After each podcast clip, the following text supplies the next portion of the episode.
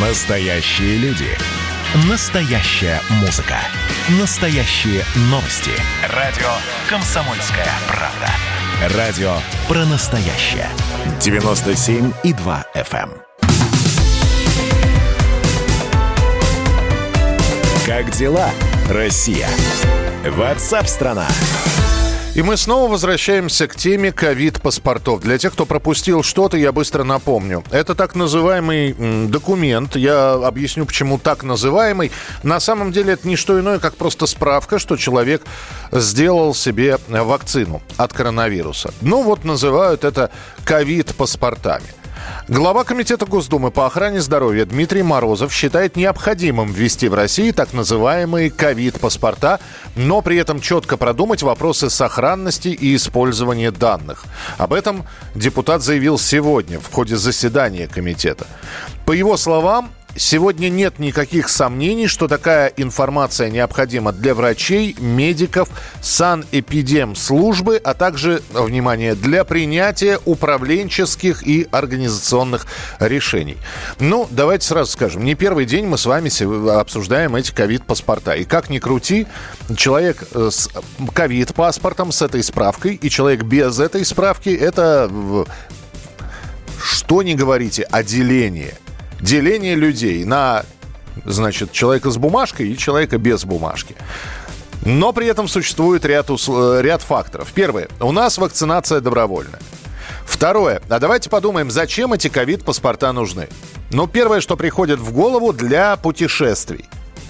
То есть вы при, прилетаете в другую страну, вас не пускают, говорят, а мы подозреваем, что вы прилетели оттуда, где бушует коронавирус. Вы бац ему справку, что вы, оказывается, вакцинированы. Все здорово, все правильно.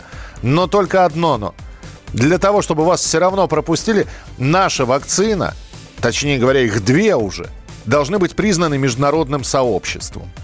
А этого пока мест не происходит. Ну, происходит не так быстро, как хотелось бы. Отсюда снова возникает вопрос. Тогда нафига, извините меня за вульгаризм, нужен вот этот ковид-паспорт. Евгений Очкасов, президент Российского медицинского общества, профессор, доктор медицинских наук, с нами на прямой связи. Евгений Евгеньевич, здравствуйте. Да, здравствуйте. Может быть, вы найдете какой-то аргумент в пользу того, что человек должен иметь такую справку, что он вакцинировался? Ну, знаете, э, мое личное убеждение, что, конечно, это хорошо такое иметь. Потому это нужно как самому человеку, так и в целом для учета и регистрации понимания, э, сколько у нас количество вакцинированных вообще и какого-то мониторинга. Для себя человек должен иметь такое, потому что действительно открывает определенные возможности. Мы знаем, если человек вакцинирован, то он не представляет уже опасность для общества с точки зрения вот этот перенос инфекции. Подождите, он же, он же может быть разносчиком или нет? То есть он заболеть не может, он может быть носителем, но не заболевшим. Ну, э, понимаете, это вопрос как бы такой дискутабельный на самом деле. Угу. На самом деле дискутабельный. Именно поэтому, если мы смотрим, сейчас вот в регионах Эм, предлагаются такие вариации, что если у человека есть ковид-паспорт, то он может там э, ездить в общественном транспорте, да, там э, блокируются там карты определенные, да, там транспортные, посещать какие-то массовые мероприятия уже открываться. Эм, то есть это вот такой подход сейчас есть, да.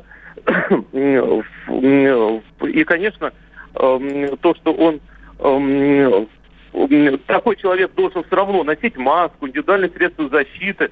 Это действительно правильно, потому что есть возможность в меньшей степени, э, что он может э, как бы, участвовать в передаче, но в меньшей степени.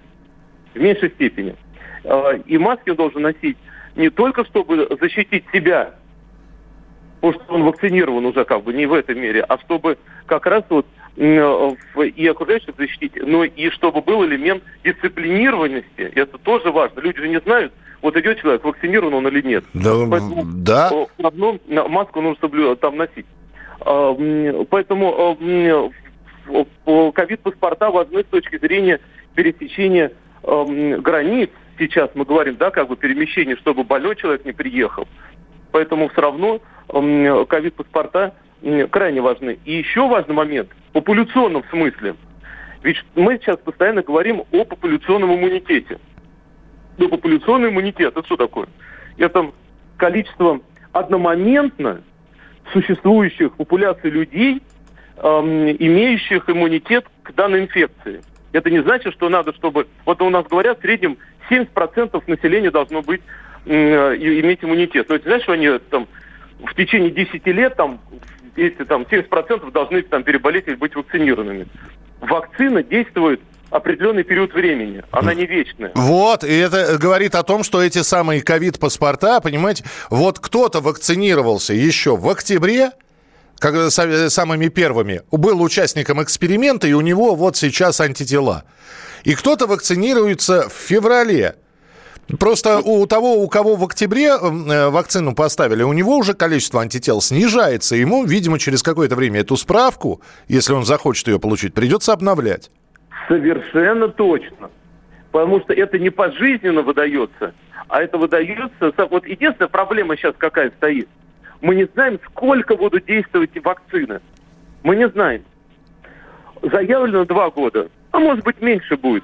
Поэтому я понимаю, что эти паспорта будут обновляться, должно быть э, какой-то там срок, мониторинг, там э, периодичность э, проверения, э, проверки уровня антител – который является как бы э, сроком эм, действия этого паспорта.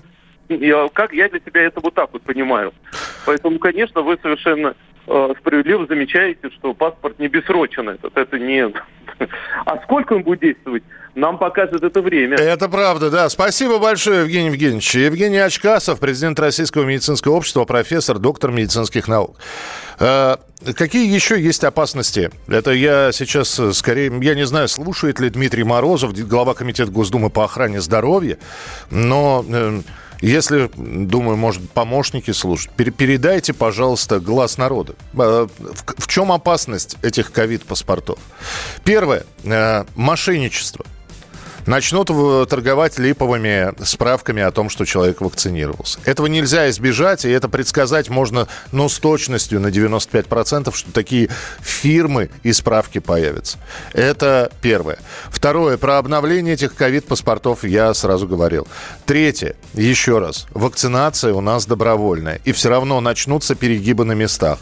Нет у тебя ковид-паспорта. Не возьмем мы тебя на работу. По какому праву? А вот по такому, по праву самодурства. Просто не возьмем и все. Потому что, видите, в Госдуме сказали ковид-паспорта вводить. Вот, хотите у нас работать, будьте добры. Будьте любезны, сделайте этот ковид-паспорт. Вот какие опасности подстерегают с введением этого документа. И э, самое главное, третье. Не рановато ли мы сейчас говорим про ковид-паспорта? Давайте мы посмотрим.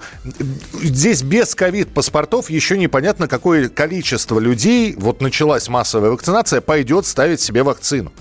Давайте посмотрим, будет ли спрос. А вы здесь уже людей запугиваете. А, паспорта. Подождите, дайте вот люди сначала осознают для себя, что им нужна эта вакцина.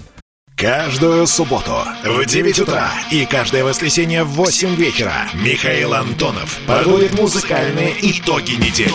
Вы голосуете за любимые песни, а мы ставим их в эфир. Хиты, раритеты, каверы, музыкальные новинки, интервью со звездами и песни от ведущего. Поднимались Иваны, ни свет, ни заря. Настоящий хит-парад на радио «Комсомольская правда». По субботам в 9 утра и в воскресенье в 8 вечера. Включайтесь.